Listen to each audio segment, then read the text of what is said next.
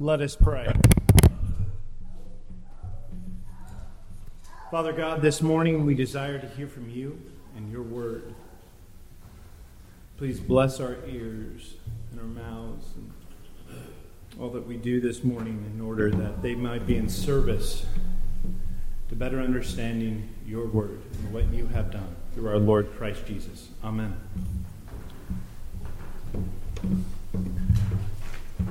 This is my fifth Christmas preaching here at Old Gosh Mountain Reformed Church, and I am uniquely excited about the passages I find myself in.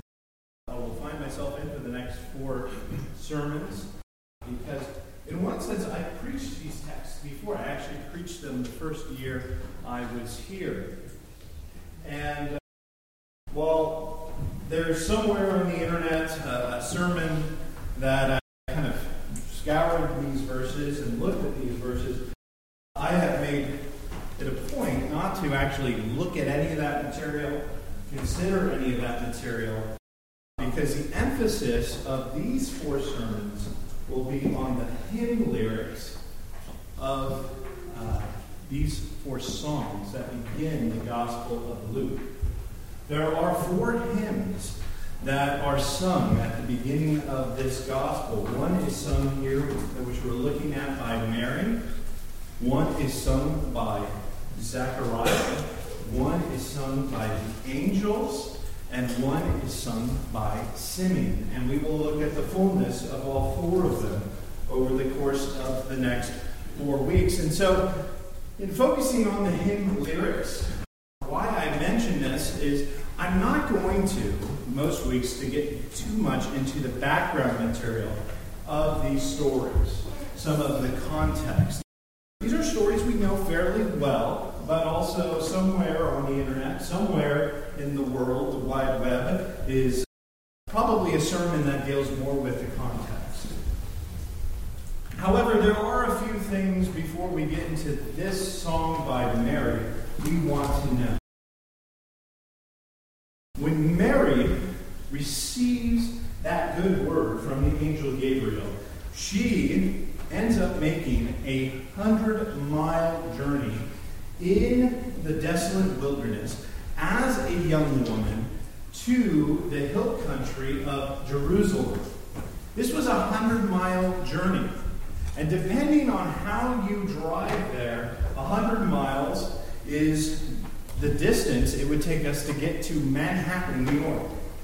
That's the distance. I'm sure I probably mentioned this five years ago as well. But that's the rough distance. If you start on Ridge Road, at least, there's a couple ways you can take a longer route, but surely enough, Google Maps from Waxhaw to Manhattan is 100 miles. And that's the journey that Mary travels. It would have been a very dangerous, very perilous journey for a young woman to take. And in one sense, that's even an illustration for the Christian life at times. Sometimes Christianity is not safe. Sometimes being a Christian is, can be dangerous. And as the world regards danger. And yet the Lord is with us in those valleys. He's with us in those hard moments.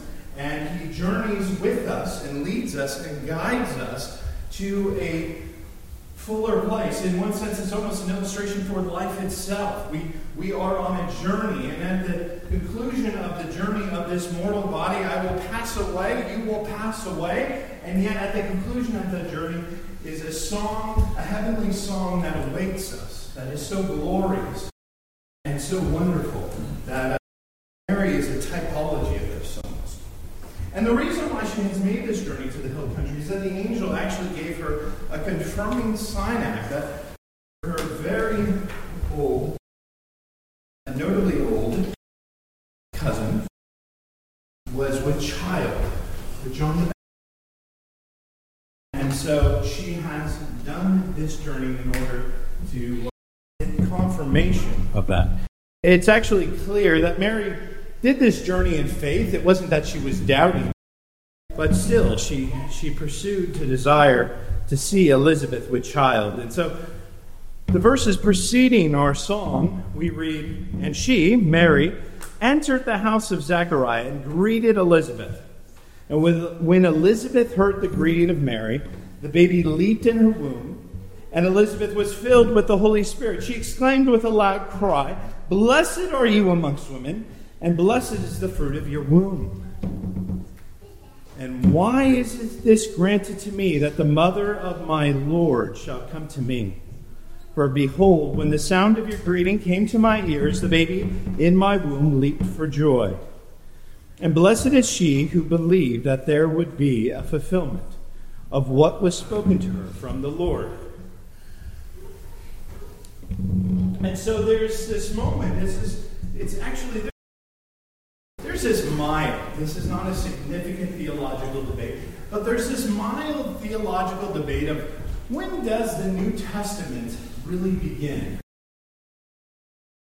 Some, like R.C. Sproul, suggested it actually begins in Genesis 3.15. The first promise of the Messiah is technically the New Testament era of the Bible. He said, I didn't so much have a problem with the Bible having an Old Testament and New Testament, but Genesis 3.15 is the start of the New Testament, that promise of a gracious Messiah.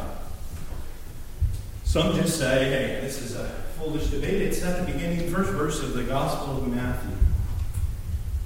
I, I think an interesting idea is that the New Testament actually begins in this place, in this moment. When the children, the two wombs of these women meet, we have the final Old Testament prophet in John the Baptist leaping in the womb with joy when the child of the new covenant, the Messiah, the one who would usher in salvation through his grace is met in the person of Mary. I think that's an interesting thought. Now, the hymn that ensues here, do most people, I would guess most of us know the name of this hymn. What is this hymn traditionally called? Magnificat. But what you're actually saying is an abbreviation. The real name, the full name is Magnificat anima mea domino. Doesn't that just roll off your tongue? Magnificat anima mea domino. You can see why it's been shortened to Magnificat. It's actually from the Latin Vulgate. It is the Western Church's tradition of really just reading that first verse of Mary. That first statement of Mary, my soul magnifies the Lord. And when we say magnificat, we're actually saying magnifies. Magnifies. This is a song of magnification. But in this first verse, the word I want to first focus on is not really magnificat. It's actually the Latin word mea, or as we say it in the English, my. My, oh my, what an interesting word my can be. Mary actually repeats the word my twice here, right at the beginning, right in these first two verses. Now, I should mention right at the start, this song has seven parallelisms in it. Six are very obvious, one is uh, found in the two verses on mercy. And what a parallelism is, and I love to remind the congregation of this, is something being said sometimes in a slightly different way, twice, so that people remember. So, what a parallelism is, is slightly changing the words at times, but basically saying the same thing twice. Catch what I did there? Did you understand what I did there? Those are parallelisms. And so, there is this shared word in both of these parallelisms right at the beginning here of mine. In mine. Now, the word mine has created a lot of angst and anger in our world. Uh, what do I mean by that?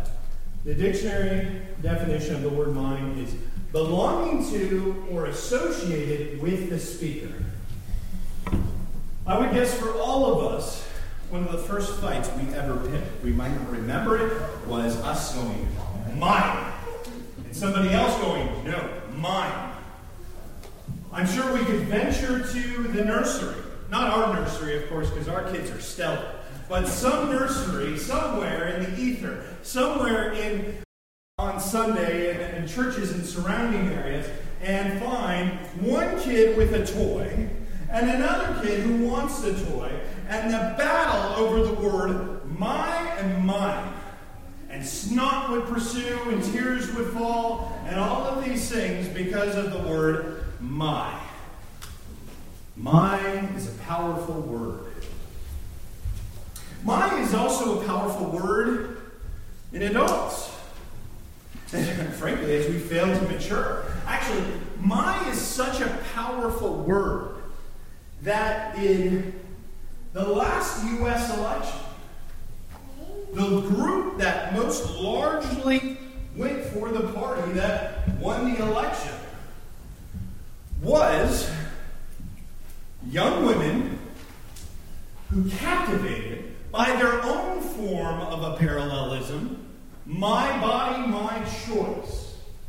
Now, I would say there's a scientific fallacy in that idea because the my of the body we are talking about is not the body of a woman, but the body of someone with their own genetic DNA. But regardless, we live in an American society where we know elections are decided on the word my. My and mine. Mary uses the word mine here twice. And she uses it in a very different way. This is very distinguished, very separate from American ethics on the word my. While that ethic of mine is centered on the self, Mary's understanding of the word my is that at the core of her being, she is to be focused on God. Now, I want to be clear before I enter into this next illustration. There is no shame to be had. There is no shame to be had in our failures with the word my in our lifetime. When the word my has gotten the better of us, and in the result of the word my, we have done things sinfully, self serving, and ultimately not pleasing to the Lord. In this illustration, there is no shame for the one who has come to Christ. But I think it's helpful to consider for a moment in this Magnificat that if Mary had been a good, average young American woman by society and the world's standards, what the Magnificat might have sounded like.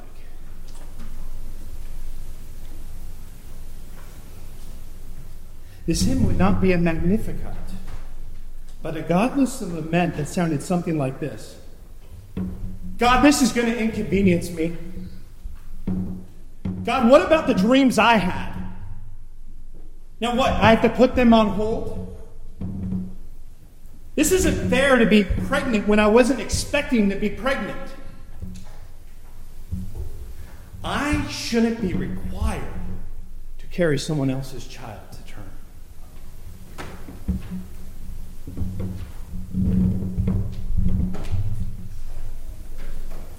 This pregnancy would lead to a lifelong hardship. We know from the Gospel of John, chapter 8, I think it might be verse 41. When Jesus was in his 30s doing ministry, and Mary would have been in the midst, he was still being mocked for being a child of sexual immorality. Basically, having his critics say, by their words, your mother was a harlot.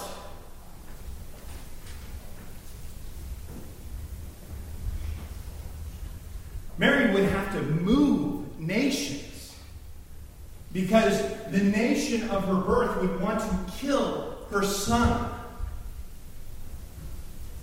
Mary would hear the gleeful joy as her son was nailed to a cross from his enemies and scoffers.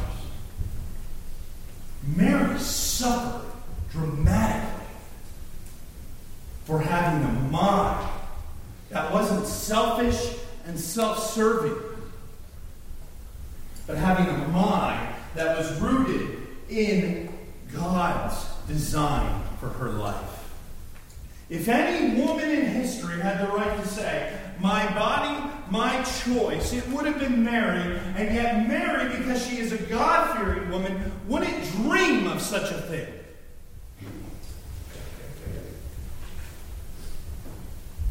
Does not enter her equation. So be careful, American Christian. We live in a land that decides elections on ungodly ideas of the word me and my and mine. And none of them are biblical, none of them are worthy to be esteemed by us. We need to understand that us, my body, is to be a living sacrifice to the Lord our God.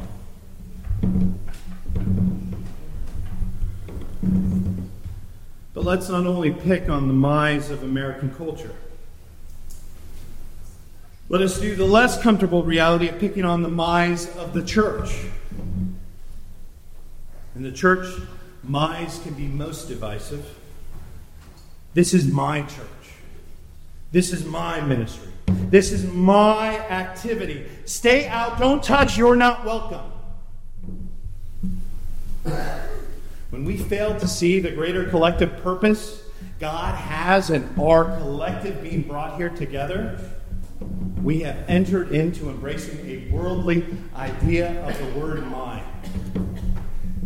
An idea of mind which misses what this first song of the New Testament is all about. This is the first hymn of the New Testament from stanza 1 an inordinate amount of disagreements, arguments, and conflicts in the life of the Christian tend to spring forth in life revolving around the ethos of thinking something is mine or mine. But when we start to let go of more of those my's and mine of life, God can do amazing things. It's when we're prepared to move forward in faith without a strong emphasis of my and cling to the biblical reality of ultimately all is His, that God does some of His best work in making us a church family uniquely distinguished from the world. As we continue to have a very active and lively congregation, we need to be careful. We need to be careful we need to be a congregation who soberly considers the dangers of the word my and mine and how we use them and how we convey them in our congregation. The Philippian church, for instance, struggles with this. There are two women who are struggling in that church, and Paul says, You need to see your unity in the Lord. Mary's song knows unity with the Lord. Mary wasn't a woman busy demanding personal autonomy. Mary was a woman who realized the my and mine of her story was best placed in the hands of God. Mary's joy was surrendering the Maya mind of her life to God. And then so God ordained her to serve the woman with faith like this to be the ark of all arks, the vessel of all vessels to carry the ultimate deliverance for all God's people from the ty- tyranny of sin. And in that tyranny of sin, of course, is found in it the idea of that is mine. Now, there's another word I want us to see in this first parallelism. It's the last word of verse 47. It's the word Savior. There are actually quite a few commentaries on the Gospel of Luke. And to make a commentary, you usually study a book for decades. I have a past pastoral friend. He was a seminary teacher at RTS, and he's working at, on a new pillar commentary for the Gospel of Matthew. He's over a decade in, and he's not even a third of the way through the Gospel of Matthew. And, but when people summarize the Gospel of Luke, they often say, this is the gospel of the Savior. They often see that that is it's a reversal of fortune gospel. It's a gospel to, to show the goodness of God as Savior. And it's kind of a remarkable summary to consider in this gospel because the word Savior in this gospel is only used twice. It is once used by the angels, more on that later week, but the only person, the only son or daughter of Adam who ever declares in the Gospel of Luke Jesus is the Savior is Mary right here. She's given that unique honor. She's the first woman. She's the first person in the New Testament to ever declare. And think about this two women with pregnant bellies. And she points out womb. That's the Savior. That's the Savior, Elizabeth. She can write a song about it. She has this distinct honor. And yet, and maybe this is just a byproduct of my youth growing up in a Roman Catholic church, and I know quite a few of you had as well. Thomas Aquinas points out on this. If Mary celebrated meeting, celebrating the receiving of her Savior, what did that mean Mary was? A sinner.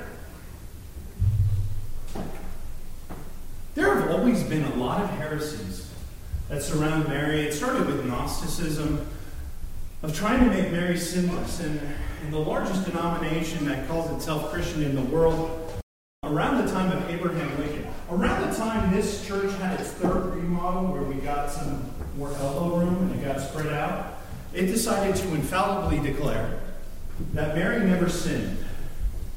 There are several instances in Scripture while it's all fun and games to listen to a guy with a really cool hat, there are actually, we are people to be grounded in the Word of God. And the Word of God, in several instances where Mary is shown to not be necessarily free from error, free from sin, free from misunderstanding. And this is the first one, and this is possibly the most clear one. She understands the joy of salvation, of having a Savior. And so that is something for us to know as well.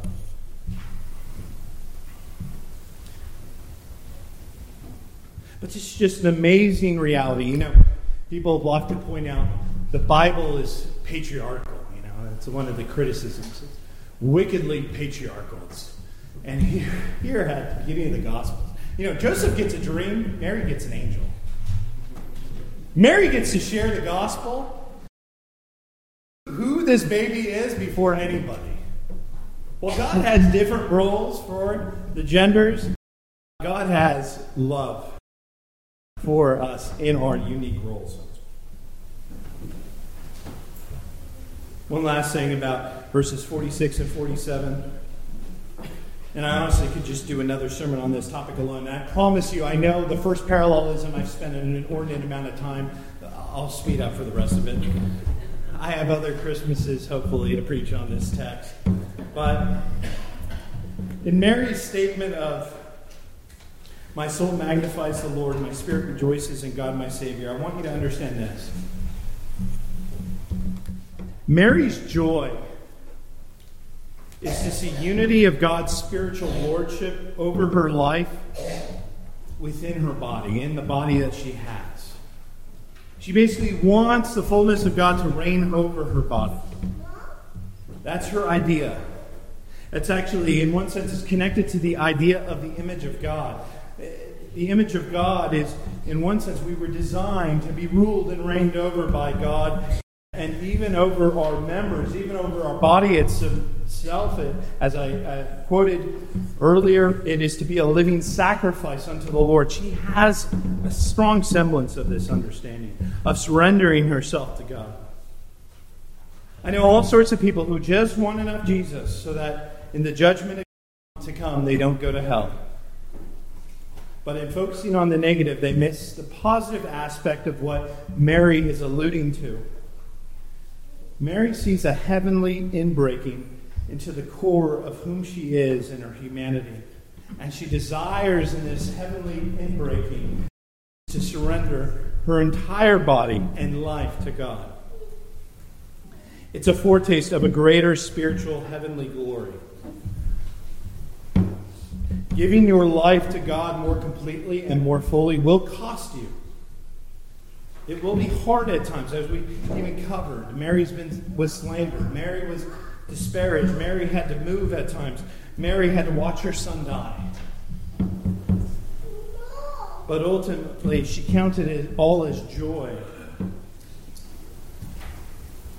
And she would give up her body so that she could bear the Son who would give up his body for hers and yours and my salvation. So that's the first of seven parallelisms. I won't take that long on the rest of them, or we'd be here for a while, maybe until five Christmases from now. But I want us to just quickly look over verses 46 to 49 of Mary's hymn and to notice a few rapid fire observations. First, Mary sees the gift of God as a reversal of her individual fortunes. Mary has the spiritual maturity to see ultimate blessing. The ultimate blessing, this will be for her. Because God is behind this present change of plans. And why shouldn't she? The God of the universe has looked upon her with favor. And also, in God's so doing this for Mary, she has three attributes of God she mentions in verses 49 to 50 she more deeply understands these attributes through the work of God in her womb. And the attributes are God is mighty, God is holy, and God is merciful. God is mighty, God is holy, and God is merciful. And then a shift happens. So far in this song, Mary's focus has been on God's goodness to her. But now, from verses 51 to 55, her song reaches out to others. She meditates upon what this mercy showered upon her will mean for God's people throughout all generations, past, present, and future. This is, I'm not going to go down that road right now, but here is a song that began with a strong and personal, faithful element. And now it becomes on the everlasting, worldwide, eternal implications of what has taken place in her womb.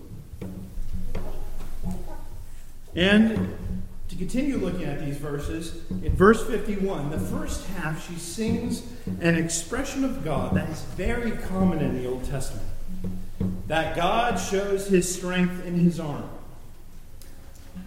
Now, the remarkable thing about this image is that while you can find it in the prophets, you can find it in the Torah of Moses, and you can find it in the Psalms themselves that the strength of the Lord is in his arms. It's only directly used twice in the New Testament, both times in the Gospel. The first being here, and the second one is found in the Gospel of John, chapter 12, verse 38, when John links the miracles of Christ to the miracles of God's arm in the Exodus. And that's interesting that the strength of the arm image is downplayed in the New Testament. Or I would submit, is it actually downplayed in the New Testament? Because while it's not explicitly stated, because while the outstretched arm image in the Old Testament was used in order to show a freeing up from bondage, whether it was from Babylon, whether it was from Egypt, that this outstretched arm of God's mighty power would deliver him from bondage. What is the ultimate outstretched arm image of the New Testament? Is it not the cross? The cross that delivers us from the bondage of sin, that frees us. And so here is one of the few times, one of two times in the entire New Testament, this imagery is used, and yet this the symbolism of this imagery, I would suggest, in part will point to the cross. And then we have verse 52. He has brought down the mighty from their thrones and exalted those in humble estate. I love that Mary sings this verse in praise.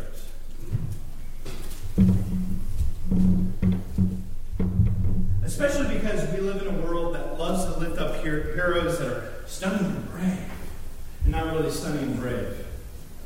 You know, the the universal hero of the great multitude this year has been the president of Ukraine. Hmm. heard the president of Ukraine, because the Ukrainian Orthodox Church, some priests in that congregation have been speaking out against the war, has decided to silence the church, give them no more public forum.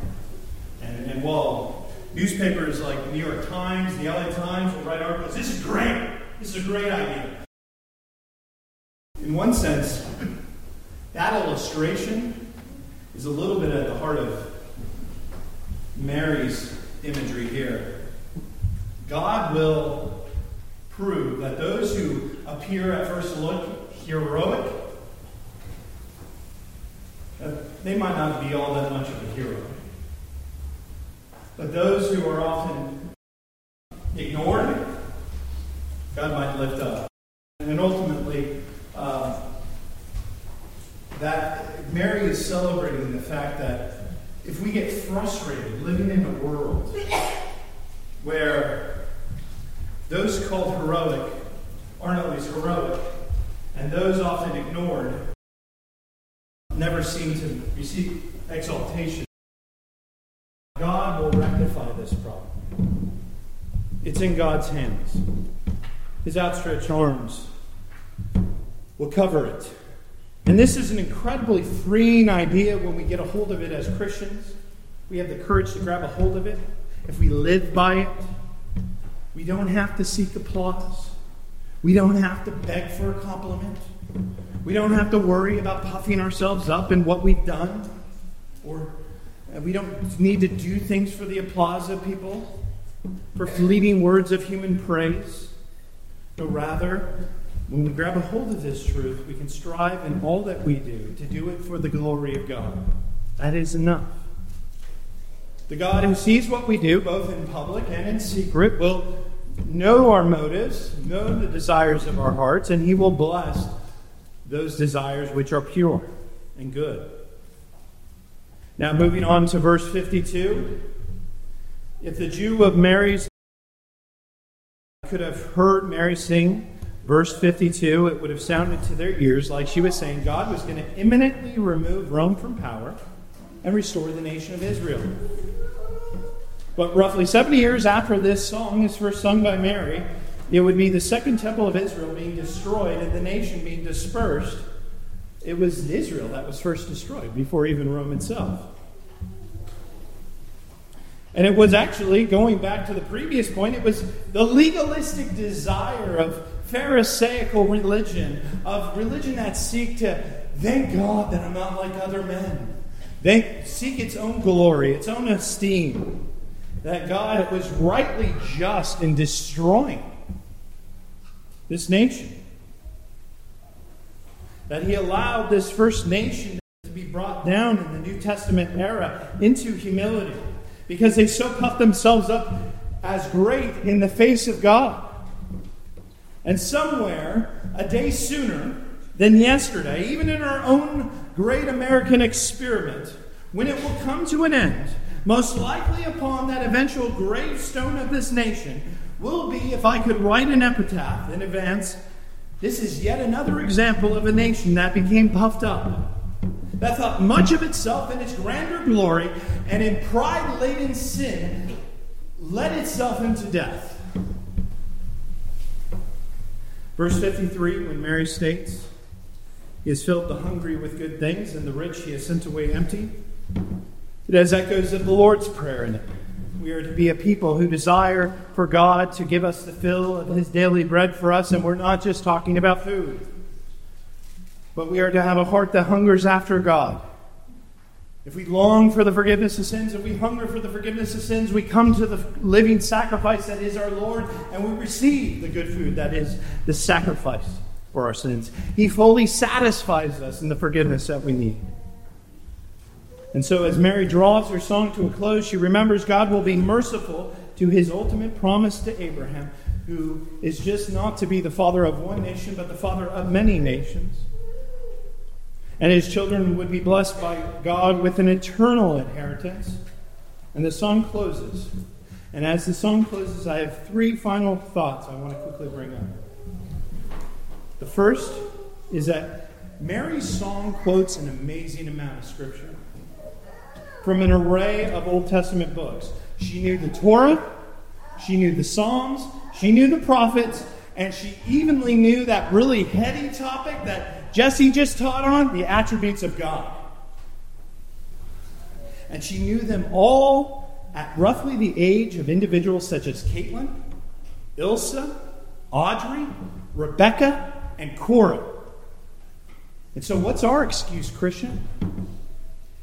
What's our excuse for lack of biblical understanding if we still resist? Are you allowing this Word of God to permeate your soul, to saturate your thoughts? God picked a young woman who had a remarkable understanding of the Scriptures. And through her remarkable understanding of the Scriptures, well, a worldly minded woman would have said, No, God, my body, my choice. You can't do this. This is my body. This is my life. You can't change my plan. This young but biblically robust Mary had the wisdom far beyond her years, able to say, Really, Lord, really, you would so honor me, bless me like this to allow me to be a vessel, an ark of your coming salvation? The second point I want to make before we close, and I didn't want to get too much into the Greek, but you can see hints of this in your English translation.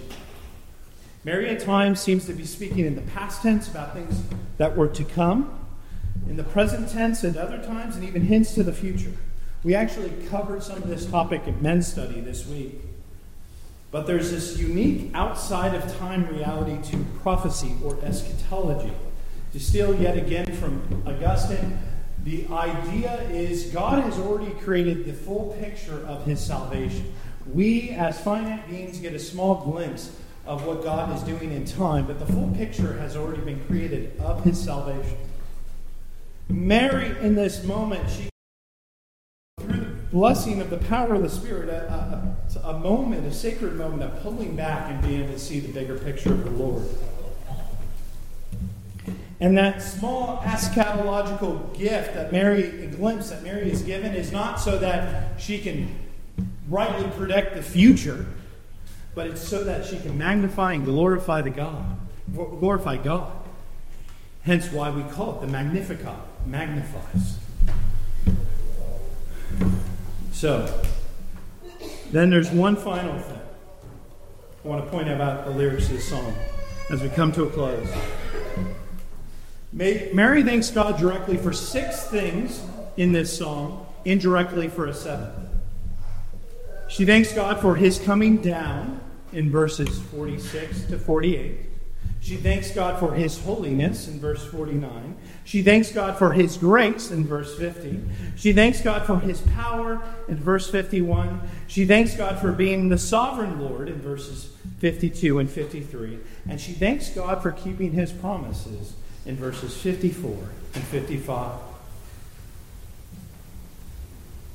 And ultimately, she is thanking God for one final thing. And it's left unspoken in the text. Actually, the commentators often point out she doesn't even really seem to mention the child. But she is surely thanking her God for the gift of this child. What a beautiful reality that she seized upon and with this first advent, this first coming of Christ. She understood the gift of understanding that the my of her life, the mine of her life, was best seen, best expressed in becoming conformed to the plan of God, to, to walking the path and road that God had laid out for her, to surrendering herself, to humbling herself before God, not to be the woman who says, my and mine to God in defiance, but rather says, him and his will be done. And so let that be a message for us this Christmas. Let us surrender. Let us let go of some of that my and mine of life and let go so that we might have more of Him and His. Amen? Amen. Let us pray.